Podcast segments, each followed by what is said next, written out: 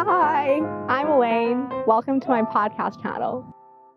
Uh, we are going to start with uh, some basic math questions. So first, I'm just going to ask um, you to self-introduce yourself. Um, so, uh, like, which branch of math do you uh, specialize in? Which university and role are you in? And like, describe your math field and your role and and why are you interested in your branch of math? Yeah. Yeah, so uh, my, my name is Matthias, Matthias Doerrzapf. So I'm an applied mathematician. I'm at mm-hmm. Cambridge University. And within Cambridge University, I'm in one particular college called St. St. John's yeah. College. Um, now, um, I, my, my main interest, I'm, I would consider myself as a very broad mathematician. So, you know, I have a lot of interest in, in, in, in different areas of mathematics, but probably the, the main areas I should mention are algebra on the one hand side, um, I did a lot of work also in quantum field theory, so in theoretical mm-hmm. physics, which here in Cambridge is very strong within mathematics. So these are mathematical structures within particle physics that, that we study. And a lot of the so very famous quantum field theory and quantum mechanics even that was developed in sort of the last hundred years, of course, came from Cambridge, came from the applied maths department here. Um, I've also worked in financial mathematics and uh, you know worked in random walk models and you know financial modeling, and that, that's you know a, a really broad spectrum of of mathematics. And I think um, and perhaps later we can talk about this a bit, bit more. But if, if as a mathematician you have a very solid foundation in what I consider as the two big pillars of, of mathematics, that's sort of linear algebra on the one hand side and analysis on the other. Mm-hmm. If you have sort of a very solid foundation of those two fields, you can you know work in almost any area in mathematics and you will you know almost any area of mathematics will be accessible to you right totally i totally agree like um, mathematical ideas they're really interconnected mm-hmm. and if you have very strong basics especially yeah. you will like develop especially as a foundation that you build up throughout time and i'm thinking that undergraduate studies such as real analysis and linear algebra they're based they're i've heard it's really important to master yeah. yeah. Now you also asked about my roles within the university. So obviously, you know, I, you know, I'm a mathematician. I teach mathematics. I, you know, examine mathematics. I, you know, create mathematics and research. Uh, but I'm also very heavily involved in student support. So for the college, mm-hmm. you know, I, I, you know, I, I teach students individually. Even that's what we do in Cambridge, and we teach in very small groups. We meet our students. I, you know, direct their studies. So I'm very heavily involved in you know really meeting students individually and running also a number of scholarship programs and and exchange programs and so on. Some of these are research exchange programs. So some of my mm-hmm. students go sort of overseas, for example, to Caltech and National mm-hmm. University mm-hmm. in Singapore and so on, and do research projects there. And I'm also responsible to run, you know, these sorts of programs. Oh wow, that is really really impressive. I'm also really curious, like, what is your typical day as a um, professor like? Oh, is there anything like a typical day? Um, I mean, there, you know, I've, as, as I said, I've various sort of roles, and uh, you know, these roles, you know, they they come and go at, at various mm-hmm. stages in the year and and different days. So there is there isn't so the typical day depends of course where you are in the academic cycle. And i mean today is a saturday and i was in the college actually teaching uh, quite a few of my students. I had one online lecture earlier in in, in the day. Um, and then later on i taught uh, three groups of my students in my own room in college. Oh wow. Uh, wow. That's really interesting for sure um, so let's move on to our next question. Um, so what are some examples of um, of various sublevels, like studies, as in like because we have so many um, math subjects, how would you subdivide all our like the holistic yeah. mathematical yeah. field like so big? Yeah.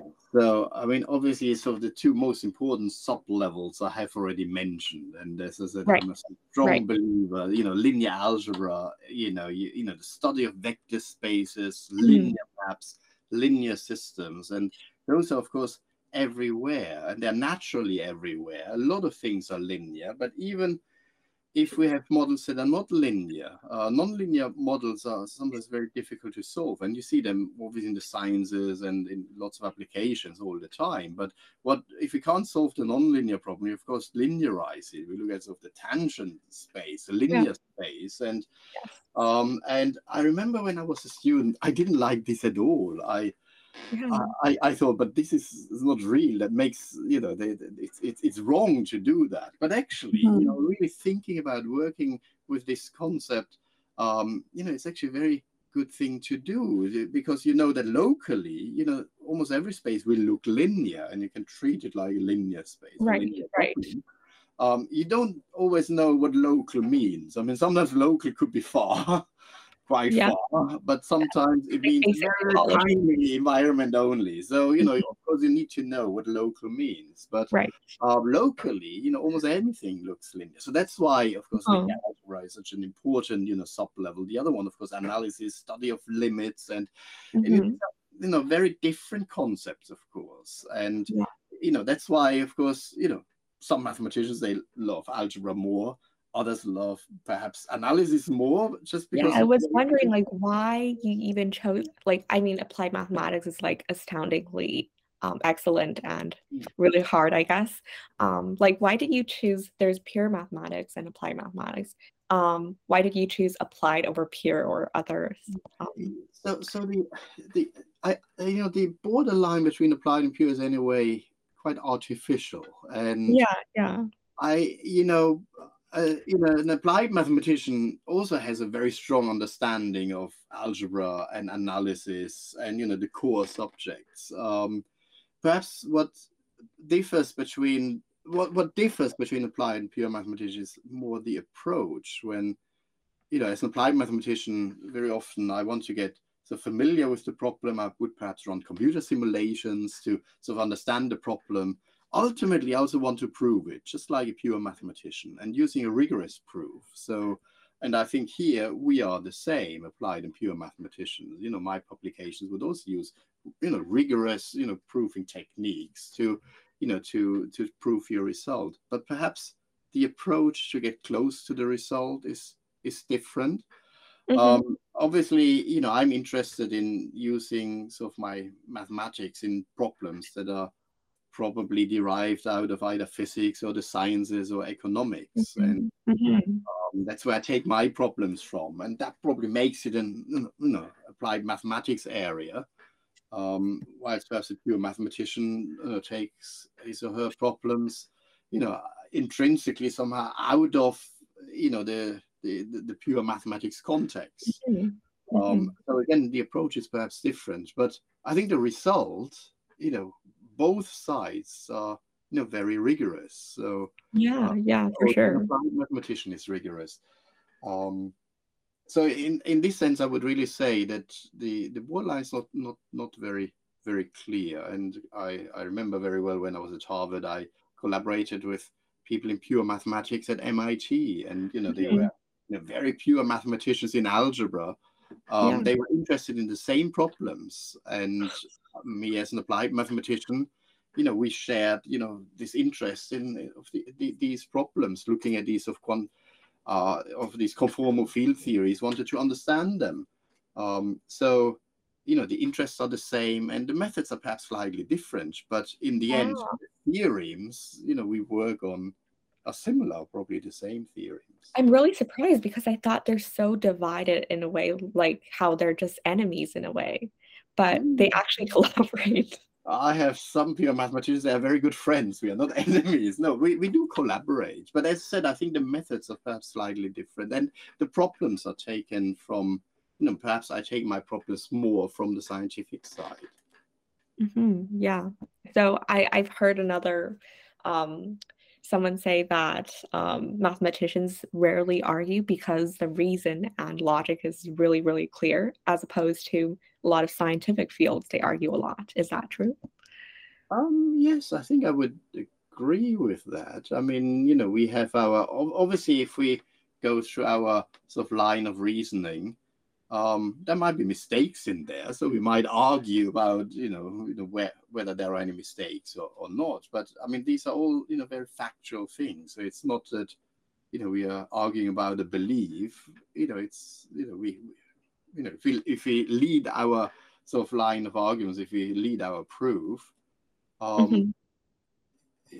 you know we, we we we can only discuss whether you know certain implications are, are right or wrong but um it's not about you know that you know i believe that and you believe that if that makes any sense Right, for sure. Like it's math is just uh, right or wrong. It's really, really clear logic. Yeah. Well, it's not always like that, but if we have, you know, a well-defined axiom system and we base it on this axiom system, and then you know we, we should be able to derive, you know, in in logical way and a logically correct way, we should derive, be able to derive our results, and uh, there should be very little space for any arguments. So. Yeah which is really good. I mean, as opposed to scientific fields, too many debates and arguments about things.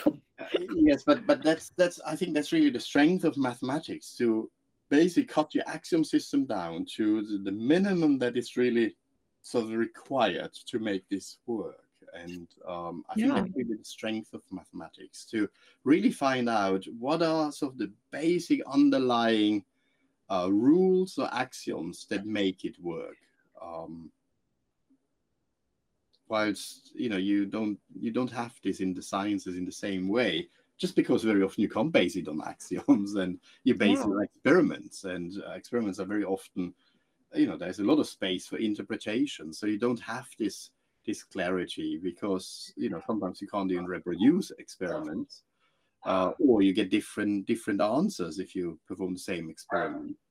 And you know you have these uncertainties which you know shouldn't happen in mathematics for sure, yeah. Um, so I mean, connected to this question, looking further away from our near future or distant future for um 50 years, what changes in the math field do you um expect? Like any big changes or big discoveries? Are there any progress in your research fields? So I think this is, of course, I mean, in applied mathematics, I would say uh, these developments will, of course, be led by sort of the need where the problems arise. And uh, for example, now, I, I mean, when students or whenever I give sort of talks about mathematics at schools, I'm so very often being asked to predict where mathematics will be going. And uh, 50 years is difficult, but let's just look at 10 years first. And I think what the pandemic has also shown is that biology, for example, needs a lot more mathematical skills and, you know, all the modeling behind biology that, you know, we had to do during the, the pandemic. You know, it's very heavy mathematics. Uh, you know, dynamical systems are very important there. Uh, but then, you know, a lot of other areas, DNA research and so on in mathematics really requires a, in, in biology requires a lot of mathematics. And I see a lot of my students uh, going into uh, biological research programs, doing PhD in biological mm-hmm. areas. And that's already happening now. So I think this will be a trend that will be even a lot stronger in, in the next, next decade, say. Um, 50 years from now, that's of course quite difficult to predict because you know where yeah. will the needs of you know come up? Of course, what I think what has changed, say, in the last 20 years is that we have a lot more computing power. And yeah. look at the computing power that is available.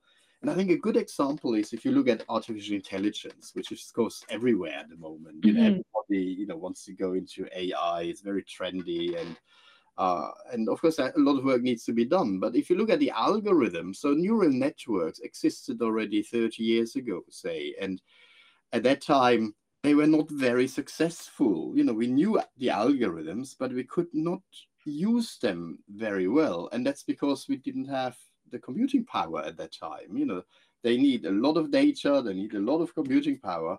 And now, 30 years later, you know, we have it. And suddenly, these models can be used in various areas of, you know, almost everyday life, you would say. Um, so, you know, mathematics that perhaps already existed, at least partly, or partially 30 years ago is suddenly being rediscovered um, mm-hmm. just because of having more computing power. And that's, of course, something I can clearly see, you know, continuing over the next decades. Because... Which is really scary. So related to your um, uh, discussion, our discussion about the um, computer programming and mm. AI, artificial intelligence takeover, um, mm. do you think that ma- mathematicians in the near 100 years or whatever in the near future will still be needed? Will we be replaced by robots? no, we, we won't be replaced by, by robots. I mean, you know, mm-hmm. all what computers can do, all what these algorithms do, they're, you know, they, they can just follow the rules, but they can, cannot make the rules. And, you know, I'm a strong believer that you know, if you look at the semantic behind something, the understanding, the computer can't do this. The computer can only do the episodic part of the memory. Computer can have big memory and can follow rules. The computer can't do the semantics. So if you think about mm. language, you have those two parts of, of language, you know, the oh, semantic oh, yeah. understanding, and of course, you know, the episodic side where you just repeat things. And computers are very good at that. And they're probably you know better than we are in remembering things. Um, and they can help us there. But of course in order to sort of that's what we said you know uh, earlier also at the very beginning. Mathematics is about understanding structures. It's really about the semantics and know, how these things fit together. Um, hmm. because humans are more creative. yeah computer algorithms don't do this at all. And i don't yeah. think they you know they will be able to do that Mm-hmm. Yeah, kind of scary. I, I thought that maybe like humans aren't won't be even needed in the near future, but they're they're still really necessary actually. Yeah. Um, yeah. Yeah. Um, and also another question. Um, so related to when you one general advice would you give to modern um, high school students in the UK or in Canada or in the US, like high school students in general studying mathematics and they just want to be a theoretical mathematician mm-hmm. or they want to go into a field that is related to the math mm-hmm. branch? So I think what is extremely important, uh, so be, trying to become a mathematician, what is of probably one of the most important parts of this is to be able to discuss mathematics and um, I think schools and you know other organizations they they they try to train people so to do mathematics, but for me, actually explaining mathematics, discussing mathematics with others is, is actually a lot more important. You learn most when you discuss your ideas, your understanding with other people. Mm-hmm. Um, and I think uh, that's very often lacking you know in the preparation for say mm-hmm. university degree. Um, because what you what we really want is once you're at university that you know this this independence. So you know the, you know independently thinking about these mathematical structures developing your own mathematical structure. And that's that's quite you know the, the, the transition from sort of school mathematics to you know this independence that you can say rather than t- asking your teacher well teach me the answer Mm-hmm. You, you should actually at some stage tell yourself, oh, I can crack this myself. You know, these are the definitions I need. These are some of the structures I need. And I can, you know, the teacher should give you the ability to crack this yourself. But in the end, you know, it should be you who works it out. And that's that's you know very different. Um, mm-hmm. and I mm-hmm. think a big part of this is being able to you know present mathematics discuss it with others so it, as part of my teaching I always get uh, of my group of mathematicians in the college really together in a workshop style thing already at the very beginning of their math- mathematics career in the first year already and you know give them sort of a forum where there's over the 15 of them can really sort of discuss mathematics and present their ideas and learn mm-hmm. also from others. Um, and you know, even for me, even if I'm in a lecture theatre with 250 students, when you present it to others, mm-hmm. that's when mm-hmm. you really realize that you know when you sort of logically lay out the arguments in front of others, that's when you realize whether you have really understood it. And sometimes yeah. you realize you haven't understood it, and oh. then you know you, you do oh, well, no. on that. Uh, yes. Have you actually ever been um, talking about a mathematical concept um, upstage, and then you were like, "Oh no, I I don't think I really understand. Actually, oh, can I?" happens all the time. Even even in lectures in front of a lot of people, that that can happen. That suddenly you realize actually it's not quite right the way you you think about it. But it's really that moment. I think if you just sit there and you know think it's true in front of a piece of paper, that's a different process if you are in front of other people and you you know communicate with them that's that's actually a very different process if you lay out the arguments then um, so i think you know this is one part that in preparation of a mathematics course is very often missing.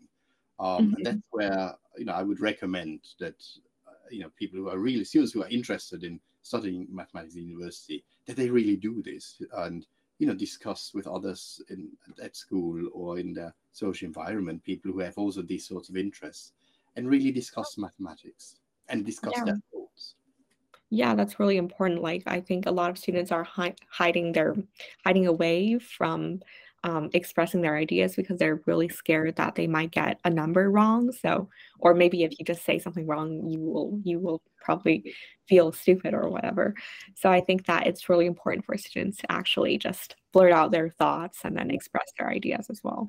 And also in university, they have a specific um, academic paper writing style. Like, suppose that this, we have that. Like, there's like a format or structure or academically mathematical language and then in as opposed to high school we just don't have that kind of stuff um, we just have a oh this is uh, my calculation and then nothing is there but in university it's really really formatted yeah and that's part of the transition now uh, i mean different mathematicians have probably different styles and uh, we don't all use the same style i think some people are probably sort of more rigid in the way they express their mathematics than than others. So sometimes it's okay to use English words or just to use words in between as well. Yeah.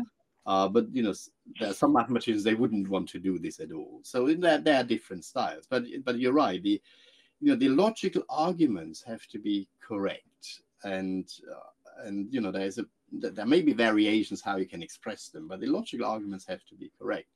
Whilst of course at it's in school mathematics that's very often not the case that the logical arguments are used sort of in, in the correct order whilst at university you know that's definitely what we want to get right so if you mm-hmm. want to prove you know a statement a is correct uh, then you know it's not enough to use your statement a imply something that is correct that proves nothing about statement a. Um, mm-hmm. So you have to start the other way around, something that is correct, that leads to statement A you want to prove. And for you know, at university, you know, we need to get these sorts of implications and equivalences right. Uh, I don't think at school level uh, the mathematics so rigorous that there's put so much attention to to to these points. Uh, for sure. Yeah, that's why, because a lot of students who actually excel in high school basic math and then they just suffer in university math and they just give up and i think that yeah i i know a lot of um, mathematicians or like math students and they just give up when they're in their masters and i think it's really um, yeah pity. I, I think they should um, continue to persist. So i think persistence is so important. Mm-hmm. and like why do you think some people even give up? Like is it because of their limited time like or they just find it too hard? Well I, I'm not sure I would call it give up. I mean, what I see is, of course, university is also there for to give you space for development, and mm-hmm. um, obviously, you know, you start your university course with sort of certain ideas what you want to do, but then university is there to offer lots of opportunities within your subject, but also, you know, education opportunities outside your subject, and I and I think that's very very important that a university course allows you that space of development. Um, so, know, I, I would say among my students, probably maybe 30% of the students then develop in slightly different directions than what they had envisaged. And that mm-hmm. I wouldn't say that's that, that this is led by dropping out or giving up. It's led by, you know, having opportunities that develop their interests in a slightly different way. Yeah. Um, and that's positive. So you know, I always oh, see okay. yeah, for sure. rather mm-hmm. than so um, be, because school mathematics is is actually so different from university mathematics. Um, it's not quite clear what to expect in school mathematics, and yeah. obviously uh, in in university mathematics, and obviously school mathematics is some indication, but it's not you know a hundred percent indication if you if you love school mathematics that you will like university mathematics. Um, and um, you know, given that there's so many opportunities for development at universities, so it can easily happen that people develop in other directions. For sure, yeah. Um, and also a question that uh, there's this huge problem p equal pnp problem have you like it's like a really um, debated big math problem which is p equals to np or pnp like what are your thoughts on that problem so what, what is the problem p pnp problem or like it's like a like a really um debated math idea in this math field yeah, I'm not sure I know what uh, which problem you're talking about. I oh, it's okay, but it's like uh, I was wondering. Um, yeah, like, do you have any? Um, what's your favorite math theorem, though? Like the problem that you really are so interested in. Um, if you ask me for my favorite theorem, I would say that's probably Noether's theorem. Mm-hmm. Um, and Noether's theorem. So Emmy Noether, she was a mathematician in the I think 1900s or 20s and 30s. And the reason why I like this theorem so much is because so it, the, the theorem says that whenever you have a conserved quantity, say in, in, in, in a field theory in physics, a conserved yeah. quantity like energy, like momentum and so on, and uh, then there's an underlying symmetry, and symmetry is, oh, wow. of course, you know, a, a, group operation on your quantum field theory, and she could prove that. Um, and of course, you know, what, what I find so fascinating about it is that it really connects, you know, experiments with something purely algebraic, and that's, I think, rare where you have, you know, very hard pure mathematics.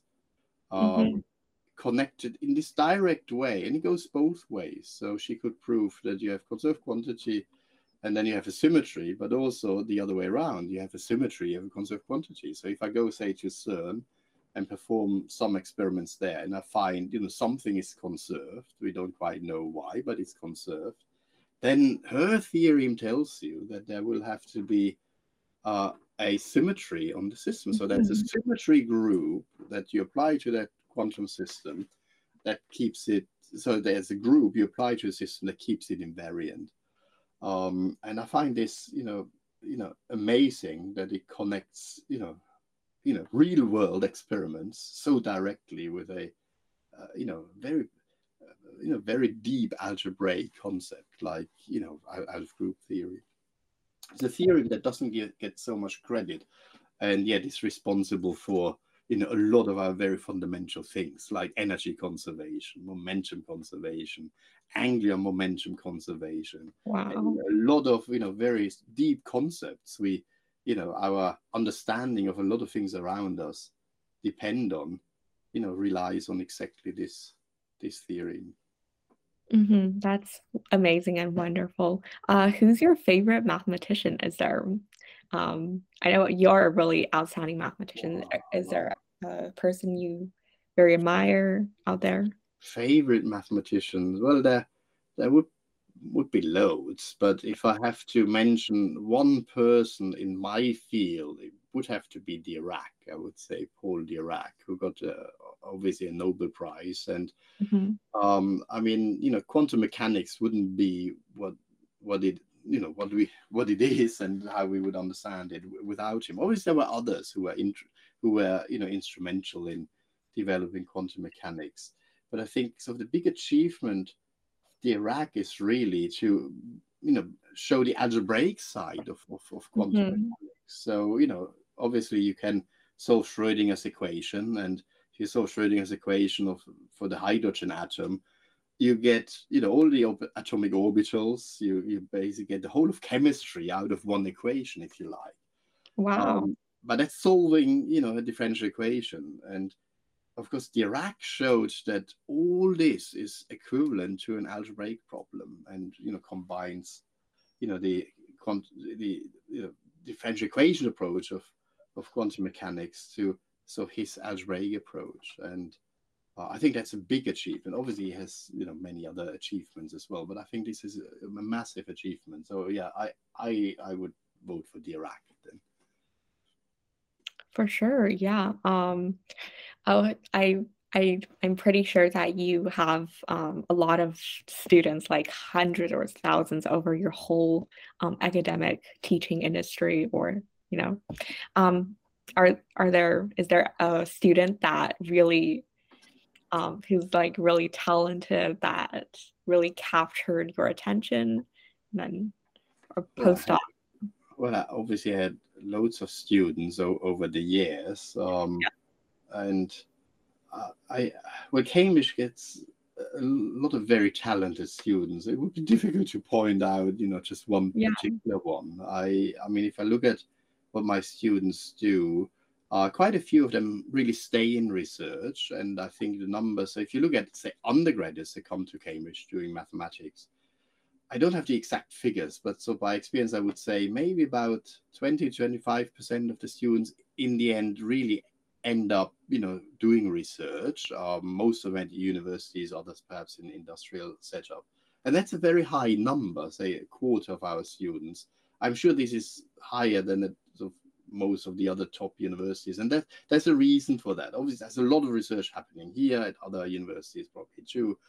But um, uh, here we know our students extremely well. I only take 15 students a year, so and mm-hmm. I teach them really sort of individually. I know them very well, and you know, oh. having this exposure to so your professors already at this very early stage, uh, that you know you're you're known by name by your professors already in the first year, and you meet them individually, and I think this leads uh, to to the result that a lot of our students you know get interest in research already at a much earlier stage and are more passionate about research too. So a lot of our students stay in research, and um, if I look at my students, you know, some of them are now professors at Stanford, others are professors mm-hmm. at Cambridge. Mm-hmm. So you know, another one of my students is a Professor Caltech. So uh, you know, I had you know some of my students you know got into very high level um, you know position at top universities. But even if you look at what my students otherwise do, they go into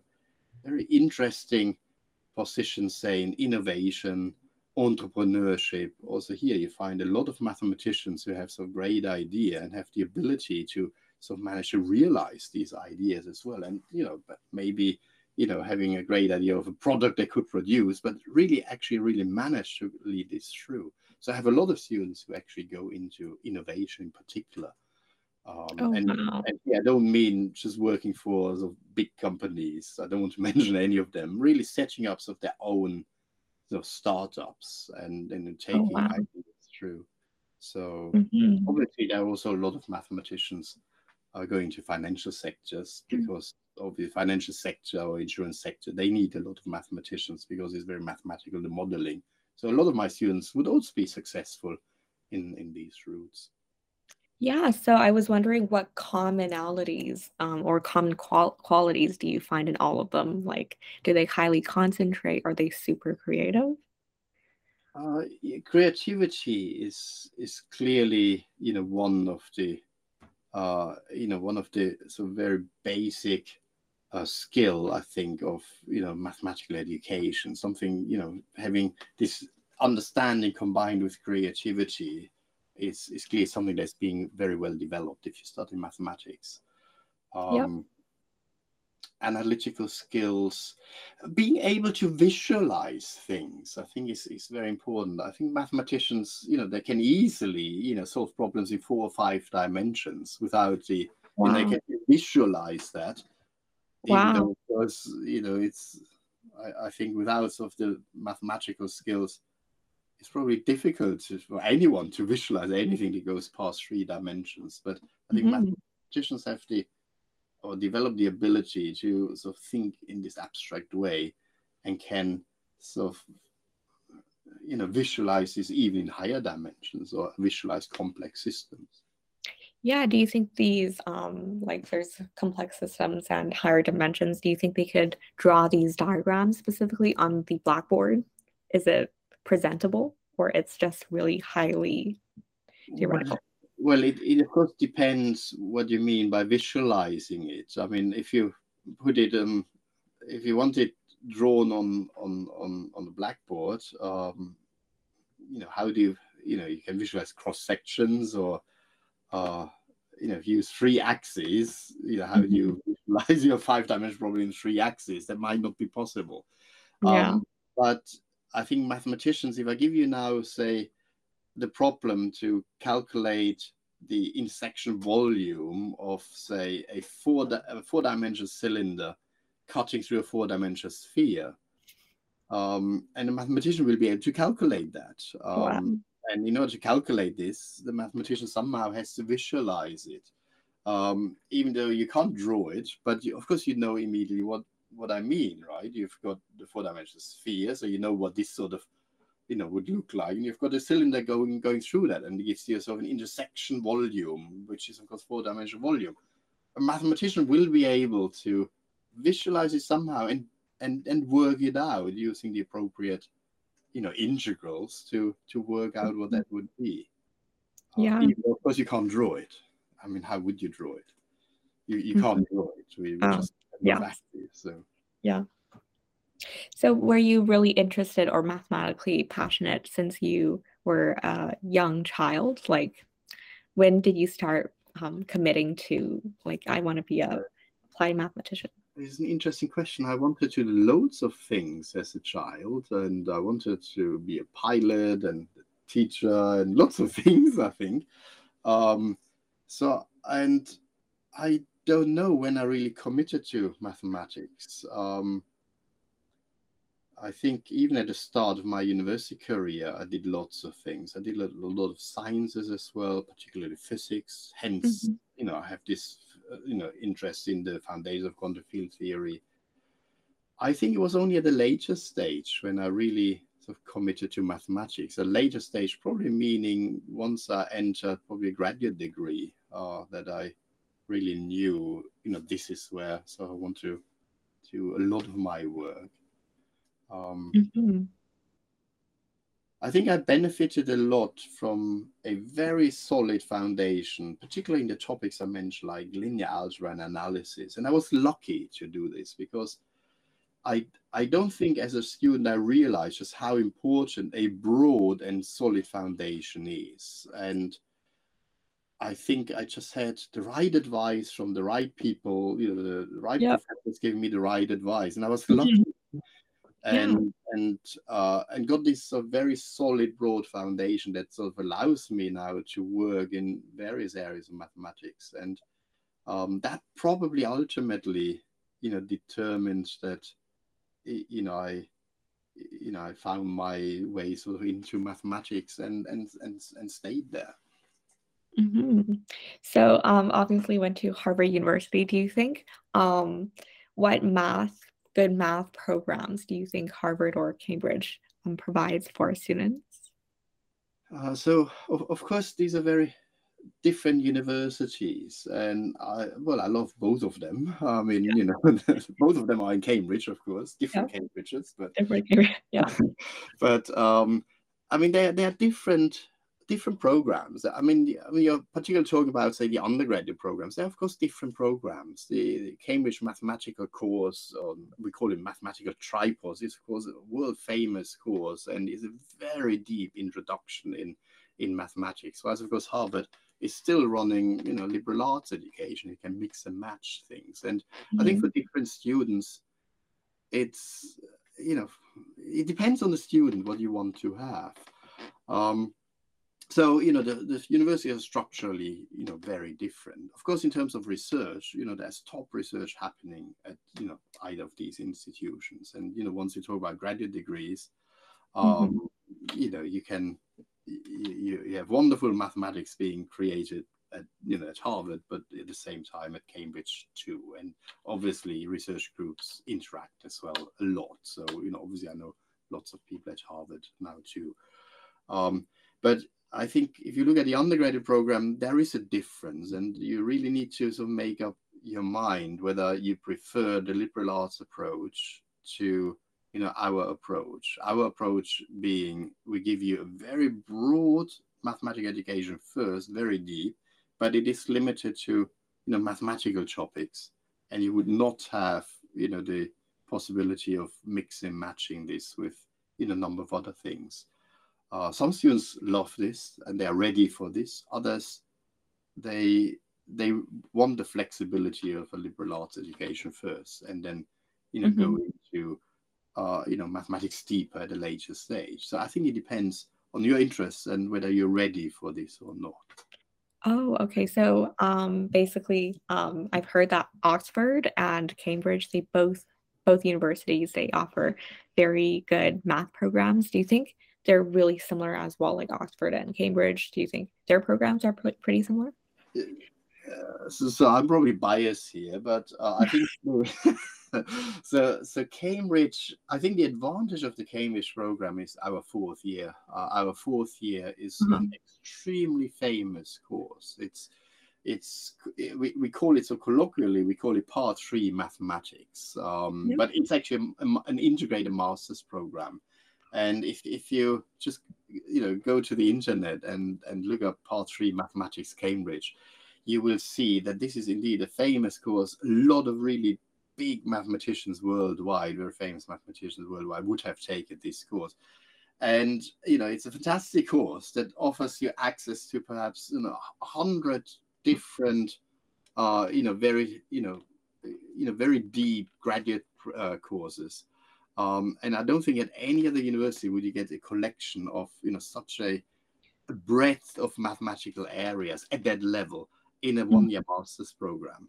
Um, and that's the advantage of Cambridge. We have our part three. They also, of course, have a have an integrated master's program there, but um, it's not quite the same as our part three. Um, so mm. I, I, think you know, if if you want to get into mathematical research, then certainly our, you know, fourth year of the undergraduate program, this part three, you know, is the ideal preparation for it. And for for for this mm-hmm. fourth year, we of course have not only our, our own students doing this fourth year as part of their undergraduate degree, we have a lot of students coming to Cambridge from outside Cambridge, so from the mm-hmm. big universities worldwide. And they join wow. us. So we have actually more students joining us for part three from outside Cambridge than our own students carrying on. Um, so I think here we are indeed different with uh, uh, the two Oxford. Uh, because we have this really stellar fourth year course. Um, but uh, if you just look look at a course, just take an algebra course, say at, at mm-hmm. Cambridge or at Harvard or any other university, beginner's uh-huh. course in algebra. Of course, the theorems, the proofs are all the same. I mean, you know, they're hundreds of years old. So yeah, our theory, our theories we teach in, in the beginner's course in algebra are not, not different to the ones you, you would study at, at, uh, at Harvard, say. But the approach is very different, what we do, because uh, so the approach to teaching and learning is very different. So we teach, um, obviously, we have the big lectures like at other mm-hmm. universities too, but we teach in group size two then.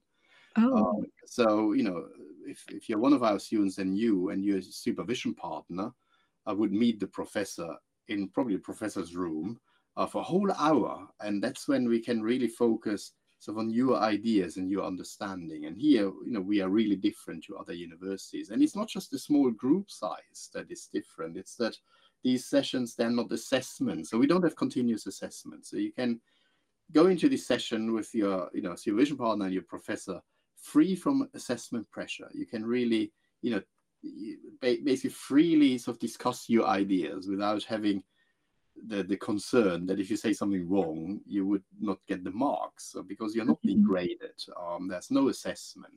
And it's really mm-hmm. conversation between you and your professor. Um, yeah. It's very small setup.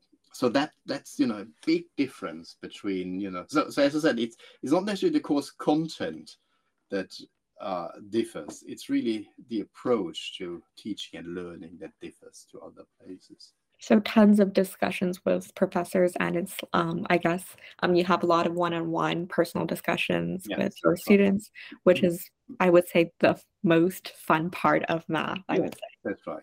Yeah. Yeah, for sure. Um, just another um, last question we have here. Um, do you think that high school students right now, because they have you know, high school mathematics is like pretty basic. Um, do you think they should go into mathematical research with professors at universities and do some research and do some work? Do you think they should do that at this stage, or they should? Do Do you think students should right now just accumulate their knowledge by reading a lot of math books? Yeah, I I think you know working on a research project really only makes sense when you're ready for it. So mm-hmm. Sometimes I'm I'm not sure. I mean, if, if people are ready for it. I mean, you know, right. research of course means that you know you're not just being given the answers. You know, you put your own ideas into it and you try to work it out, and you need to be ready for this. Um, so, uh, research projects for high school students here it's actually quite uncommon. I know it is common in the United States and perhaps also in Canada. I, I, I don't know, yeah. um, but it's it's less common here, and I I think it's it's probably because you know we, we we believe that people are not yet ready to do you know any right. meaningful research at that stage.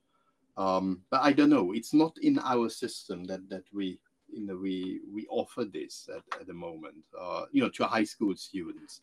Uh, obviously, our own students do research projects uh, and already mm-hmm. after the first year, but we don't really have uh, you know structures to offer this to high school students.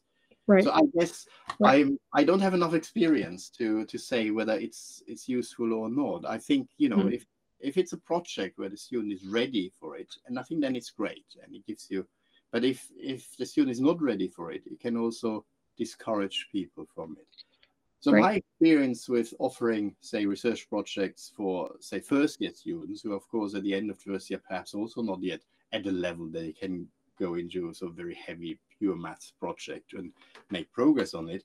My experience is that computational program pro projects, for example, they you know they're easier at an earlier stage. So you know if it's something mm -hmm. computational, something in numeric analysis, for example, you don't need such a big sort of grounding or foundation in order to you know make meaningful progress in understanding these structures. So i guess it depends also on the type of project. So more computational you know more on the applied side would probably work a lot better than you know do trying to do something pure mathematics where you just need really the foundation of of understanding these structures before you can do anything meaningful. Right. Totally. I mean uh, i think the best way to actually um, go through your um, mathematical endeavors is to, I would say, even having a good basic. You know, I think high school is really a bit early, um, and I know notice a lot of high school students doing that. I think they should probably um, build up their foundations, which is really really important. Yeah. yeah, but yeah, I think that is all for my questions. Thank you so much for answering them.